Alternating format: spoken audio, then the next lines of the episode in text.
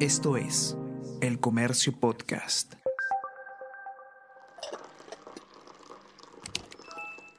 Hola, hola, ¿cómo están? Buenos días, espero que hayan amanecido bien. Está con ustedes Ariana Lira y hoy tenemos... Tenemos que hablar con Ariana Lira.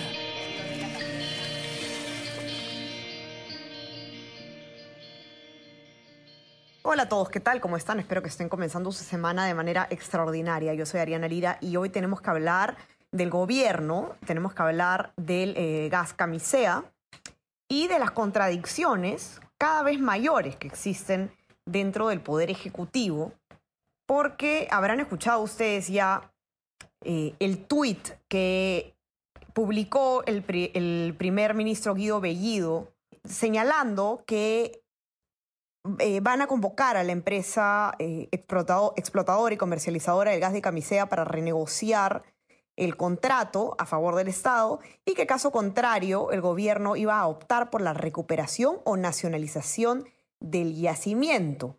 Eh, en campaña existía ya esta, eh, esta eh, duda sobre si efectivamente se iba a, a expropiar, se iba a nacionalizar o no los yacimientos. Ah, parte del partido decía que sí, parte decía que no.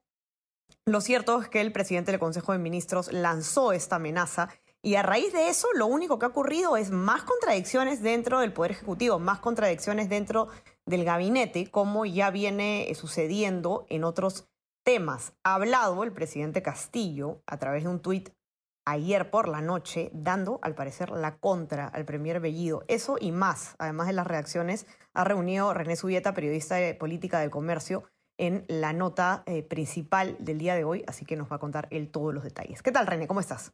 ¿Qué tal, Ariana? ¿Cómo están todos? René, cuéntanos un poco eh, qué es lo que ha pasado dentro del Poder Ejecutivo a raíz de que Bellido publica este, este tuit, porque para variar lo que hemos visto es una serie de mensajes eh, que, que no, no, no se condicen entre ellos dentro del gobierno.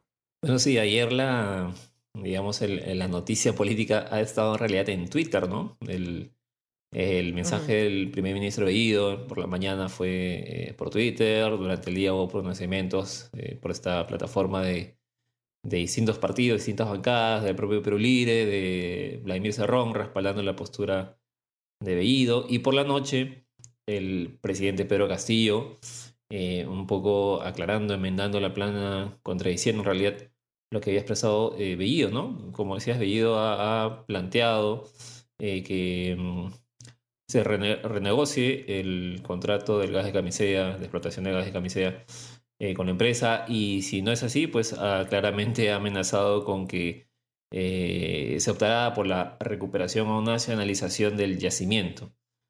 Entonces, eso em, ha generado distintas eh, críticas, cuestionamientos. Hubo distintas reacciones, como mencionaba, de, Vladimir presi- eh, secretario general del partido, respaldando esta posición. eh, bancadas de oposición como Fuerza Popular, eh, eh, Renovación Popular, Avanza País, señalando que es una amenaza contra el Estado de Derecho, la, estabilidad jurídica.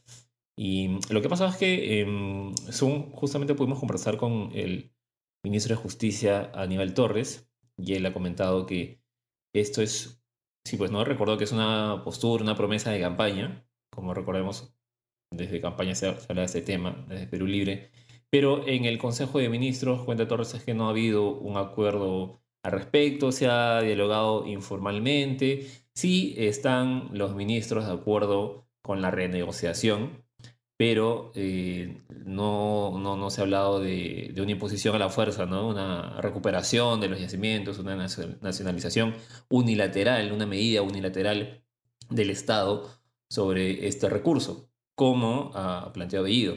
Así que eh, luego de las reacciones y bueno, en un prolongado silencio durante el día, el presidente Castillo ya por la noche ha señalado que cualquier renegociación ¿no? señalando que está de acuerdo con la rene- renegociación, se hará con respeto irrestricto al Estado de Derecho, em, velando por intereses nacionales y abogó por el trabajo conjunto del Estado y el sector privado.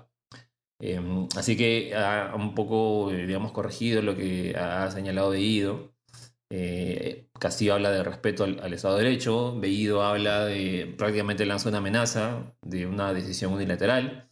Así que ha habido este choque ¿no? en, el Ejecutivo, un nuevo, una nueva confrontación, un nuevo choque en el seno del, gobierno. Em, eso es lo que ha pasado básicamente. Ahora, eh, tú conversas con el primer ministro, perdón, con el ministro de Justicia sobre este tema y, recoges lo, que te dice él en la nota, ¿no? Y, que más o menos que no se va ni por un lado ni por el otro el ministro Aníbal Torres, ¿no? Eh, y lo, que, lo, revelador creo que es que explica que no se ha tomado ninguna decisión a nivel gabinete. Exacto. Eh, él comenta que hay diálogos informales, ¿no? en, el gabinete, en, en, las sesiones del Consejo de Ministros al respecto, pero no hay una decisión formal. Y él en realidad lo manifiesta, está, como otros ministros están de acuerdo con la renegociación, este, pero él como abogado, me comentaba como hombre de derecho, este, pues no se puede resolver unilateralmente, eh, no se puede tomar una decisión de forma unilateral. Así que él cree que las partes pueden llegar a un acuerdo y que la nacionalización, en todo caso, este, sería una consecuencia de la renegociación. ¿No? Ellos este, siempre han buscado un poco diferenciar lo que es la nacionalización, digamos, el, el, que el recurso sea eh, de preferencia para los peruanos en vez de la expropiación, pero considerando pues los, estos vaivenes que hay, los dimes y diretes dentro del mismo gobierno, pues ahí se mantienen estas contradicciones y hay poca claridad, ¿no? Por más que este, los distintos ministros salgan a, dar una declaración sobre el tema, finalmente siempre se queda la duda, ¿no? Así es, siempre nos queda la duda de uno quién es quien toma las decisiones, eh, qué tanto peso tiene realmente la voluntad del presidente Bellido, cuál es realmente la, posición del, presidente, ¿no?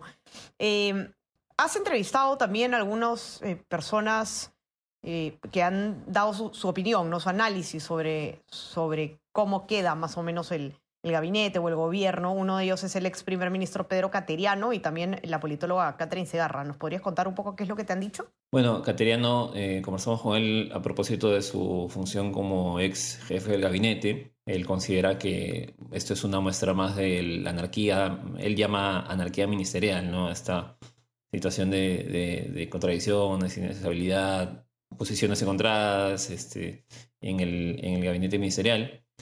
Em, considera que el mensaje que ha Bellido pues destruye la confianza que de algún modo está tratando de construir el gobierno.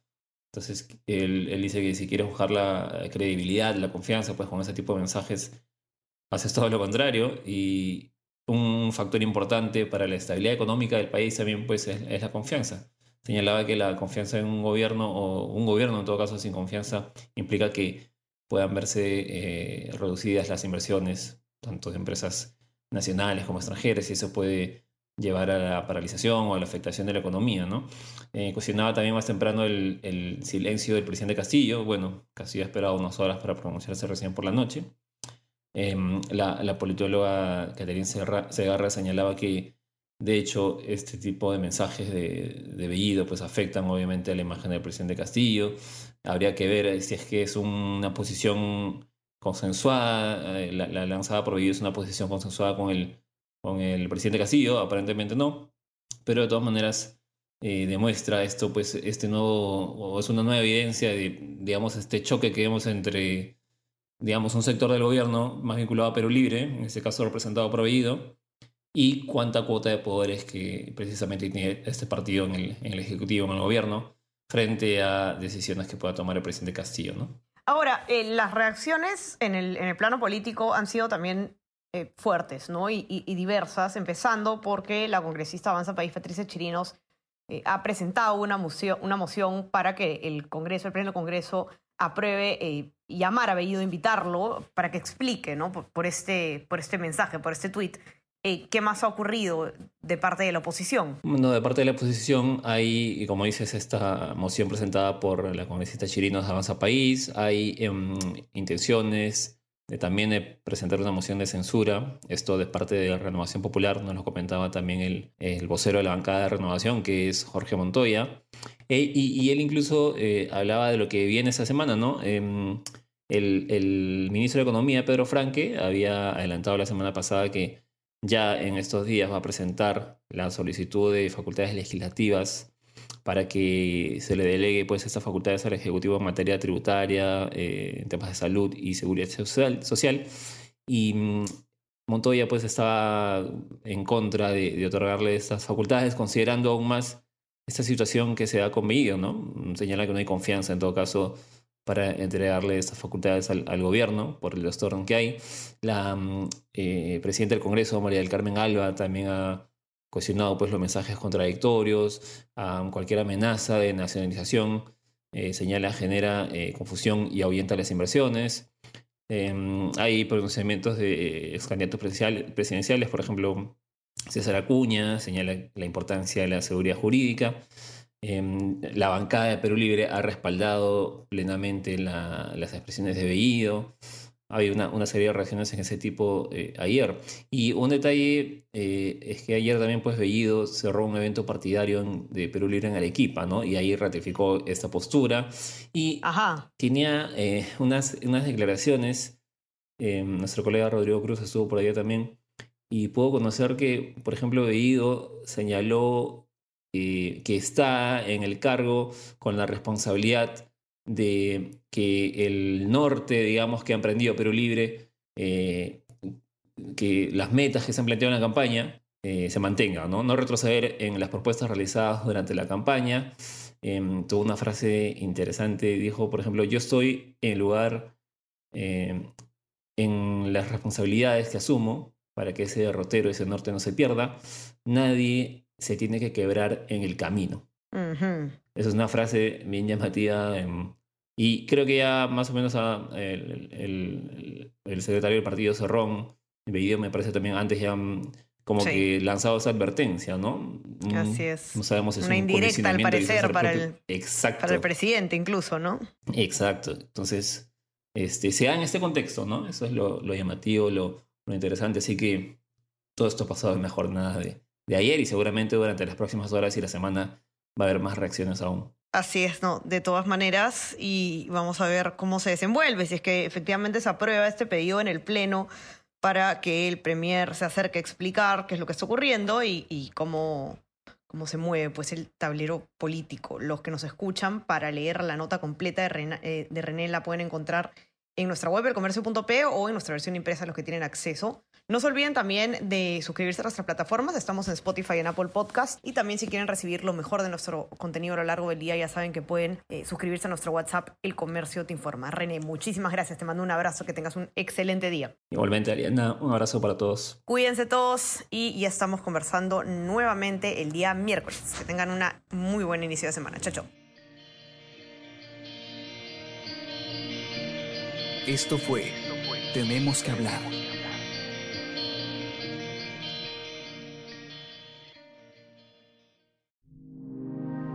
El Comercio Podcast.